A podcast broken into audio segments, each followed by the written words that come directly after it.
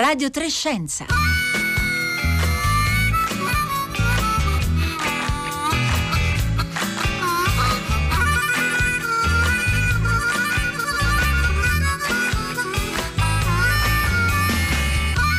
Buongiorno, buongiorno da Pietro Greco e benvenuti a Radio 3 Scienza. Aiuto ho il mal di testa, ovviamente scherziamo, ma neppure troppo per la verità, perché per verificare il contagio da coronavirus abbiamo una serie di tamponi che sono i, eh, di test, i tamponi molecolari, i test sierologici, il test rapido, il test salivare e adesso c'è anche un nuovo test che è stato proposto ma non ancora autorizzato, è stato proposto addirittura dal uh, premio Nobel appena laureata Jennifer Doudna eh, che utilizza la tecnologia CRISP. Ebbene, se vogliamo fare eh, un tampone, uno di questi tamponi, ma in particolare il tampone molecolare, in Lombardia, eh, presso il cosiddetto drive-thru, eh, ebbene dobbiamo attendere fino a 8 ore e addirittura 14 eh, nel, nel Lazio. E poi ancora a complicare le cose la giungla dei costi che variano da regione a regione. Ecco, tutto questo ci fa venire il mal di testa. Oggi però cerchiamo di farcelo passare, di venirne a capo. Intanto però eh, ricordo il numero di telefono per intervenire direttamente in trasmissione 335 56 34 296.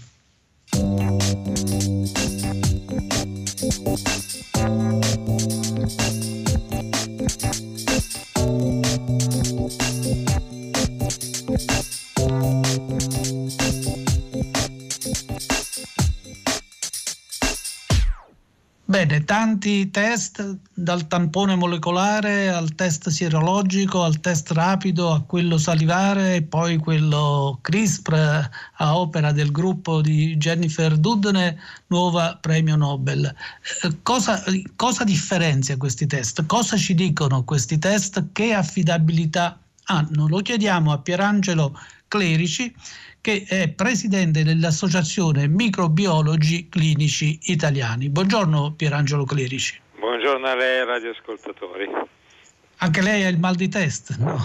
Eh, io ho il mal di testa a furia di farne migliaia e migliaia e migliaia da, da fine febbraio. Eh, immagino, però ci aiuta a noi che non siamo esperti e che non facciamo il suo lavoro, ci aiuta a capire la differenza e anche l'affidabilità di questi test. Allora, quando dobbiamo utilizzare l'uno e quando l'altro?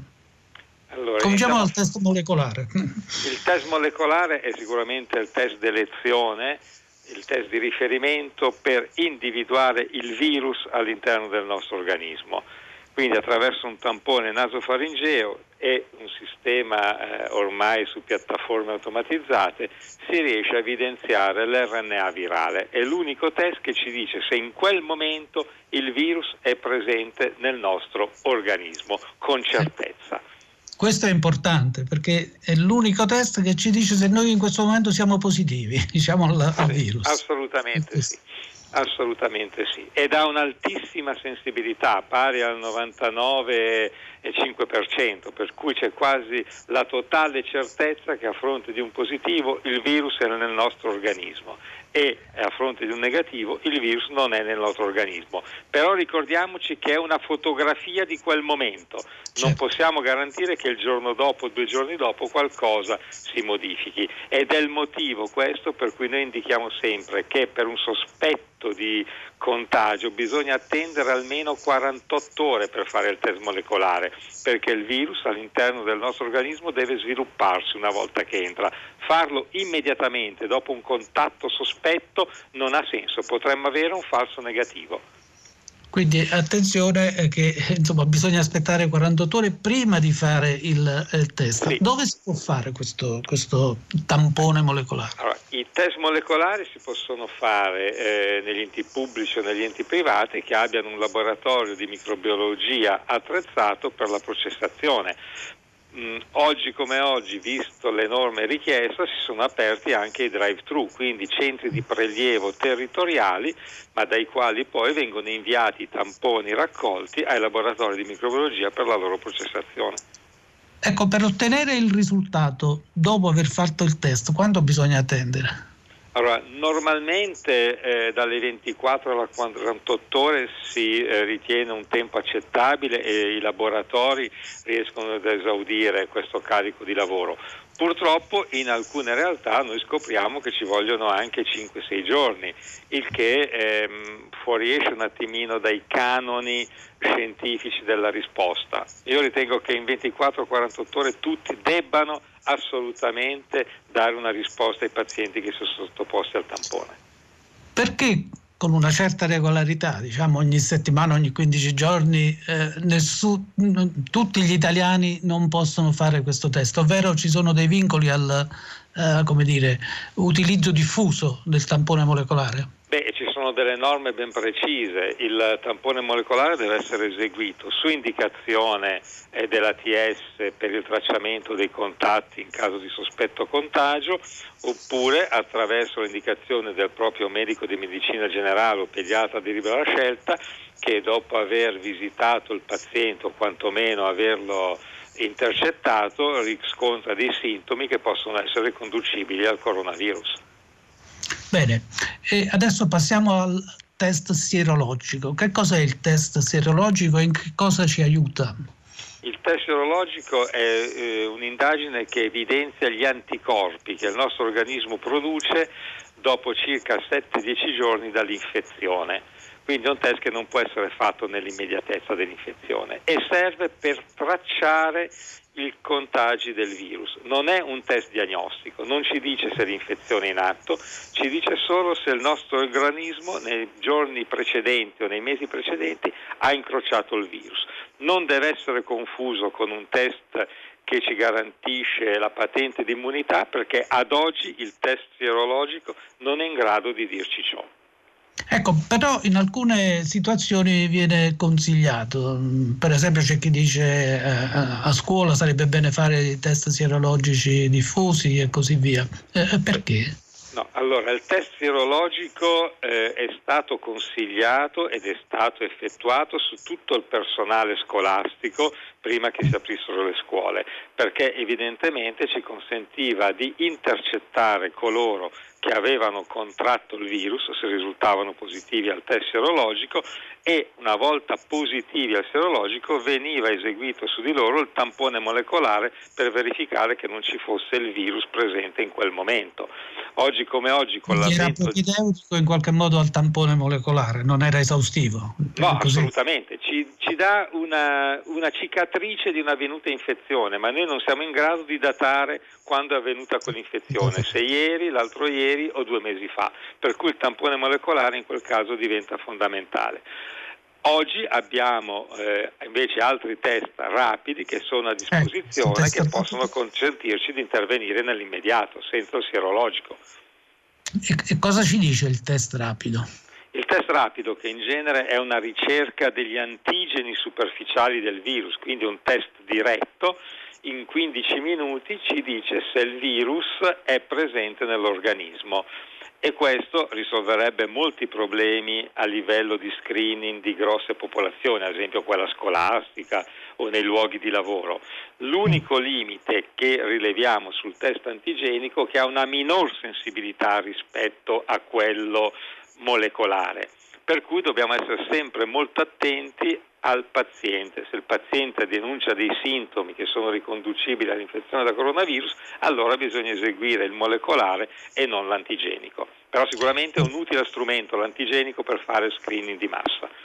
Perché quindi il test rapido commettendo qualche errore talvolta, eh, poi ci dice lei quando eh, eh, è un indicatore della presenza del virus. Assolutamente, è equivalente del test molecolare per la rilevazione, cioè ci dà la fotografia se in quel momento è presente o meno il virus, cosa che non ci dice il test sierologico. Perfetto. E infine, o meglio, penultimo test è quello salivare. Che, che cos'è il test salivare il test e in cosa può essere utile? Allora, il test salivare è un test che non richiede più il tampone nasofaringeo, come dice il termine stesso, ma eh, si raccoglie della saliva mediante la masticazione di un pseudo chewing gum che però si badi ad oggi deve essere trattato questo campione ancora con test molecolare, quindi non riduce il tempo di risposta. Stiamo verificando la possibilità di utilizzare test salivari con la ricerca d'antigeni, quindi con metodi rapidi, affinché si possa, soprattutto nelle scuole, soprattutto per i bambini, intervenire in maniera meno traumatica che non col tampone nasofaringeo. Però dobbiamo ricordarci che ad oggi 13 ottobre il test salivare è ancora autorizzato solo come molecolare, non c'è ancora il test rapido che ci auguriamo sia validato a breve. E cosa lo fa preferire un test molecolare nasofaringeo? Solo il disturbo che crea? Diciamo, no, anche la rapidità di risposta, perché il test molecolare comunque richiede sempre alcune ore per la processazione del campione. Il test salivare rapido in 15-20 minuti ci può dare una risposta come il test rapido antigenico. E abbiamo parlato all'inizio di una proposta che per adesso diciamo, deve essere ancora valutata e validata da parte della neo, neo Nobel eh, Jennifer Dudna sul test CRISPR. Sì. Lei mm, cosa ci può dire a proposito? Beh, il CRISPR è una bellissima tecnologia di editing genetico eh, come tutte le tecnologie genetiche si possono applicare anche all'individuazione dei virus.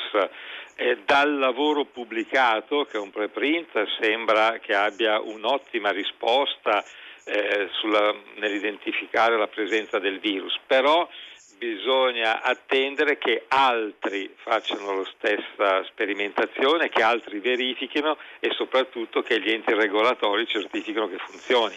Eh, dobbiamo prepararci a questa eh, novità ma soprattutto all'inserimento di ulteriori tecnologie per la ricerca del coronavirus. L'importante è che siano validate e autorizzate, altrimenti rischieremo di dare delle false speranze e delle false notizie ai, ai, pazienti che si presentano nei nostri ospedali. Noi dobbiamo avere la certezza del referto che rilasciamo al termine del percorso diagnostico. Bene, appunto per acquisire la certezza e per tentare di contrastare la diffusione del virus. Eh, eh, tutti questi test cosa ci possono dire? Come ci possono aiutare a contrastare la diffusione del virus? Eh, eh gli elementi più importanti secondo lei? Sicuramente sono la tracciabilità della, della presenza del virus. Più test faccio, anche sierologici, e, e, sui positivi faccio il test molecolare, mi consentono di individuare le persone che sono portatrici asintomatiche e quindi di individuare eventuali contatti che queste persone possono avere. Per cui in maniera centrifuga io posso andare a verificare dove il virus si sta diffondendo. E il motivo per cui oggi si parla di lockdown selettivi è proprio questo, perché se io riesco a concentrare tramite i test che ho a disposizione la presenza del virus, posso intervenire solo in quella località senza dover procedere a chiudere tutta l'Italia. Ecco, quindi possono essere uno strumento davvero molto utile. E allora perché non se ne fanno di più in Italia? Per esempio mi risulta, insomma non vorrei sbagliarmi, che in Francia e in Germania si, fanno un numero di tamponi, tamponi molecolari diciamo, sì. eh, eh, che sono il doppio più o meno di quelli italiani per eh, normalizzati rispetto alla popolazione e in Gran Bretagna addirittura tre volte. Perché in Italia ne facciamo così pochi o sono abbastanza secondo lei? No, eh, sono sempre pochi rispetto alla situazione attuale. Eh, il problema è un problema che è sorto sin da marzo per la scarsità di piattaforme tecnologiche a disposizione per processare i campioni e, e, per la distribuzione dei punti prelievo. Ora sulla distribuzione dei punti prelievo possiamo intervenire in maniera importante perché basta distribuire sul territorio con dei tru, con tendoni, con gazebo, con camper, infermieri medici per fare i prelievi però se poi la mia capacità di processarli resta ferma a 150.000 al giorno sul territorio nazionale è inutile che io prelevi 200.000 persone o 300.000 persone, perché poi non riuscirei. Purtroppo noi soffriamo eh, di una struttura di piattaforme tecnologiche che è stata contingentata nei paesi di produzione, vedi Corea, Cina e Stati Uniti, per cui da noi sono arrivate poche strumentazioni e pochi reagenti. Questo è stato il motivo che ci ha limitato soprattutto nei primi mesi della pandemia. Oggi la situazione si sta normalizzando, ma non siamo certo ancora in grado di drenare, tanto per fare delle cifre, 400.000 tamponi al giorno. Bene, io la ringrazio per Angelo Clerici, lei insomma ci ha aiutato a, a, ad attraversare la giungla dei test. Eh, ricordo che lei è eh, presidente dell'Associazione Microbiologi Clinici Italiani. Eh, davvero grazie e, e, buona giornata. Grazie adesso... a voi e radioascoltatori, buona giornata a tutti. E adesso... adesso...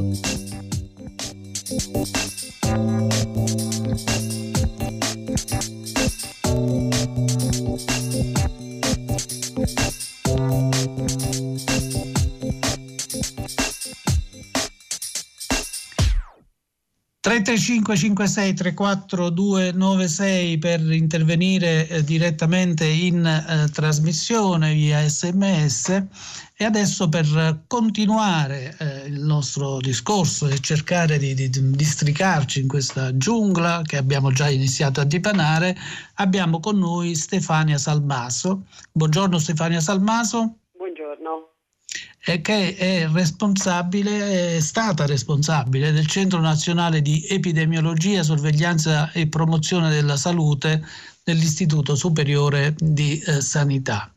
E allora eh, ci sono altre questioni, diciamo, eh, per esempio eh, nei giorni scorsi, di recente, il eh, Comitato Tecnologico Scientifico che eh, corrobora l'attività eh, di governo, ha ritenuto che eh, necessario diciamo, coinvolgere anche i medici di medicina generale e i pediatri di libera scelta nella, nell'acquisire informazioni, quindi eh, nel utilizzare i, i test alcuni dei test che abbiamo nominato prima, però sembra che manchino linee guida su questo. Lei cosa ci può dire? Beh, in effetti, come abbiamo sentito, la tecnologia ci ha messo a disposizione diversi strumenti, eh, però strumenti, l'utilizzo di questi strumenti va razionalizzato, va definito eh, un piano eh, in base al quale decidere eh, e assistere poi anche il medico eh, che deve prescrivere, eh, in base al quale decidere quale tipologia di test è adatta a, a quale situazione. Eh, di fatto in Italia abbiamo i test che si fanno a scopo diagnostico, cioè qualcuno si presenta con dei sintomi fortemente suggestivi e lì ci vuole un test, un saggio per vedere se effettivamente è affetto eh, a scopo di diagnosi da Covid-19, quindi per poterlo curare lì dobbiamo avere i massimi eh, sistemi, i sistemi più sensibili. Eh, però abbiamo anche poi una serie di situazioni invece in cui in una scuola si verifica un caso eh, in un eh, parente magari di, un, di, uno scolaro e quindi abbiamo la necessità di fare uno screening su tutta la scuola. Eh, poi abbiamo ad esempio il personale sanitario eh, che dovrebbe essere testato continuamente perché se anche facessi un test, un tampone oggi, domani magari eh, l'infezione può entrare in una struttura in, la quale, nella quale invece non voglio assolutamente assolutamente che possa entrare. Quindi ci sono una serie di contesti diversificati e fino adesso eh, le singole regioni, eh, ma anche a livello di singole ASL o le singole istituzioni, si sono mosse eh, in proprio, mentre eh, sembrerebbe più sensato razionalizzare con una guida nazionale, un piano nazionale in merito all'uso di quali test in quali contesti e per quali scopi, quindi eh, e dare una guida in modo da evitare uno spreco di, eh, di, risorse in settori in cui non è magari necessario e anche una, una cautela per tutti quelli che eh, hanno un, una base razionale condivisa. Quindi secondo noi in questo momento noi eh, dico, eh, parlo perché questo, di questo si è discusso anche all'interno dell'Associazione Italiana di Epidemiologia, ricordiamoci che tutti i test di screening, ad esempio che esistono sul territorio, quelli contro il cancro eh, di vari tipi, eh, sono stati fortemente eh, diciamo, eh, promossi e anche supportati da, dalla categoria degli epidemiologi che sui dati di popolazione può lavorare. Eh, in questo contesto quindi secondo noi è molto importante mettere a punto rapidissimamente un sistema per governare il ricorso al test, monitorare quello che succede sul territorio, costi inclusi e risultati e aggiustare l'intero sistema a seconda di quello che abbiamo in mano.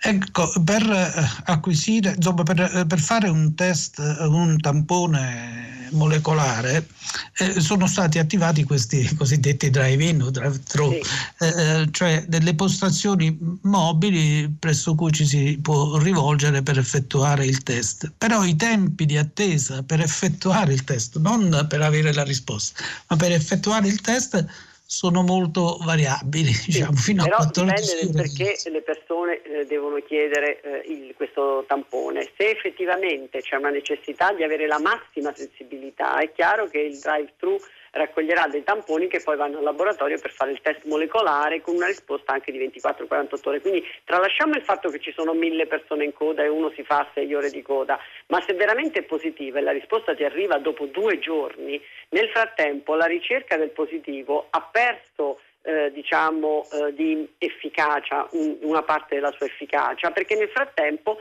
eh, la, la, persona infetta è rimasta senza risposta per due o tre giorni. Ci sono delle pubblicazioni scientifiche che dicono che se il ritardo con cui viene effettuato l'accertamento diagnostico dei, eh, dei positivi, eh, che quindi hanno alta probabilità di essere positivi, se questo ritardo è superiore ai tre giorni, praticamente non può funzionare il rintraccio dei contatti e l'interruzione della catena di trasmissione. Quindi tutto Quindi questo sforzo che stiamo facendo per trovare gli infetti è mirato a interrompere le catene di trasmissione, li troviamo prima che diventino sintomatici, però se ci mettiamo troppo è inutile. Quindi è assolutamente necessario che la risposta, insomma, tutto il processo si consumi in non sia più molto di più veloce. In questo caso, no. in molti contesti può non essere necessario fare il tampone molecolare, ma può essere sufficiente fare il test antigenico, quello di cui si parlava prima, eh, che richiede 15 minuti di fatto.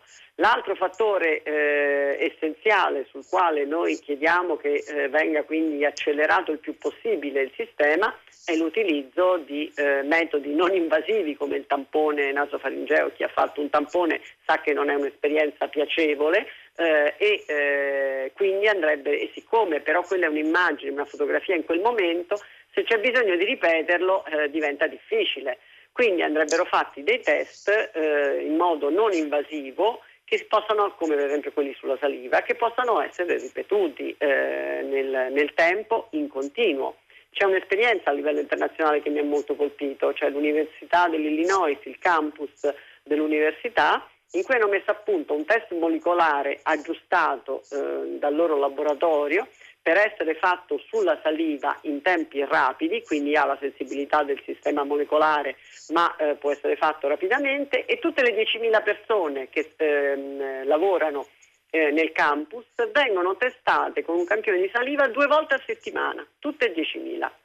E quindi eh, questo riesce a tenere eh, sotto controllo l'infezione perché riescono ad avere valori molto bassi di persone infette che vengono subito testate. Questo sarebbe l'ideale verso cui convergere. Questo sarebbe l'ideale senza voler eh, pensare che deve essere assolutamente applicato su grandi numeri, però potrebbe essere, eh, se avessimo eh, la, diciamo, la, la, tecnologia, se adottassimo le stesse tecnologie, eh, potremmo farlo in contesti in cui per esempio vogliamo avere test ripetuti, non so, il contesto ospedaliero, il personale che sta in ospedale, il personale dell'RSA che deve essere testato continuamente, però con una tecnica sensibile. Poi se invece si sta facendo uno screening dove c'è un basso rischio di infezione, allora possiamo testarli continuamente o testarli quando serve con eh, dei test antigenici, eh, magari fatti appunto con sistemi differenti. Oppure se abbiamo dei gruppi di popolazione che devono essere testati possiamo fare dei tamponi molecolari analizzati in pool. Ce n'è moltissimi di sistemi, però tutto questo insieme va governato. Tutto questo va governato. C'è qualche suo collega, non so se lei ritiene che nell'attuale fase diciamo, di diffusione del virus in Italia eh, sarebbe necessario come dire, fare un tampone molecolare ad almeno 300.000 persone al giorno. Diciamo. Ma se ci mettiamo poi due giorni o, o, quattro giorni per sapere la risposta ecco. è inutile. è Beh, inutile. Il Però, diciamo, è che ce l'abbiamo sotto gli occhi. In Francia fanno quattro volte il tampone e hanno un sacco di costi. E hanno lo stesso. Quindi anzi, non è automatico fare i tamponi e interrompere la trasmissione. Certo, certo, non ci sono automatismi, ma bisogna agire in maniera concertata. Eh, bisogna costruire un sistema. Bisogna costruire, costruire un sistema. Eh, in questo quanto può giocare diciamo, l'uso eh, diciamo, un tampone realizzato presso centri privati e, e poi qui eh, ci sono anche differenze di costi diciamo, abbastanza, abbastanza forti. Certo, certo. Pare infatti... che un tampone molecolare costi 80 euro in certe parti e 120 in altre. Lei cosa ne pensa?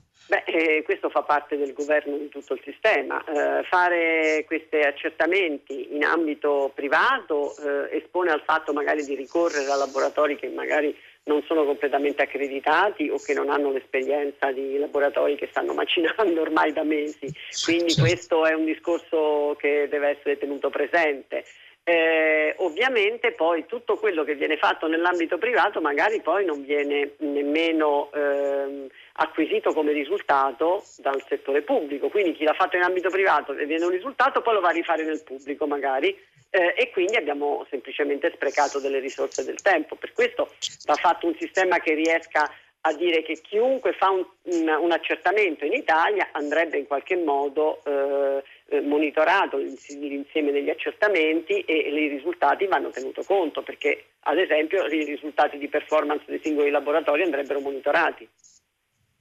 Ecco, anche gli altri test insomma, vengono utilizzati, vengono effettuati presso insomma, aziende private, laboratori sì, certo. privati con un'enorme fluttuazione dei prezzi. Non è che servirebbe diciamo, dire, un prezzo unico nazionale? Beh, questo sarebbe veramente importante, però bisognerebbe capire che, di che cosa si sta parlando e poi nel privato da questo punto di vista allora sarebbe eh, importante capire appunto eh, la mole di, di test che ci sono e quanto questo ci supporta o meno per entrare nel merito addirittura di calmierare il costo eh, esterno. Io per ora mi preoccuperei solo della qualità del test che si fa, eh, si paga per qualche cosa che serve e del fatto che questi risultati non vadano sprecati. Certo il costo è un ulteriore, è un ulteriore problema, però in questo momento la sanità pubblica sta facendo di tutto per, per venire incontro, però ovviamente eh, vediamo che in questo frangente eh, non riusciamo a gestire bene perché ci sono code, liste di attesa, ma poi anche con un risultato che arriva dopo un certo numero di giorni, questo inficia l'intero disegno di ricerca degli infetti. Quindi la priorità, eh, molto brevemente, la priorità per lei è accelerare i tempi di risposta? La priorità per me è governare l'intero sistema mm. e dare a ognuno eh, la raccomandazione di quale test adoperare a seconda del suo contesto, del suo contesto di rischio. Quindi non tutti devono ricorrere al test molecolare, non Bene. è necessario e ovviamente accelerare così le risposte e raccogliere quello che succede. Grazie, grazie Stefania Salmaso, ricordo già responsabile del Centro Nazionale di Epidemiologia, Sorveglianza e Promozione della Salute dell'Istituto Superiore di Sanità. Siamo arrivati alla fine della nostra trasmissione odierna, ricordo che questo è un programma di Rossella Panarese e Marco Motta in regia Anna Maria Giordano, alla console Alessandro Cesolini, in redazione Francesca Bonincontri e Paolo Conte, a tutti un sentito ringraziamento e ora la linea passa al concerto del mattino.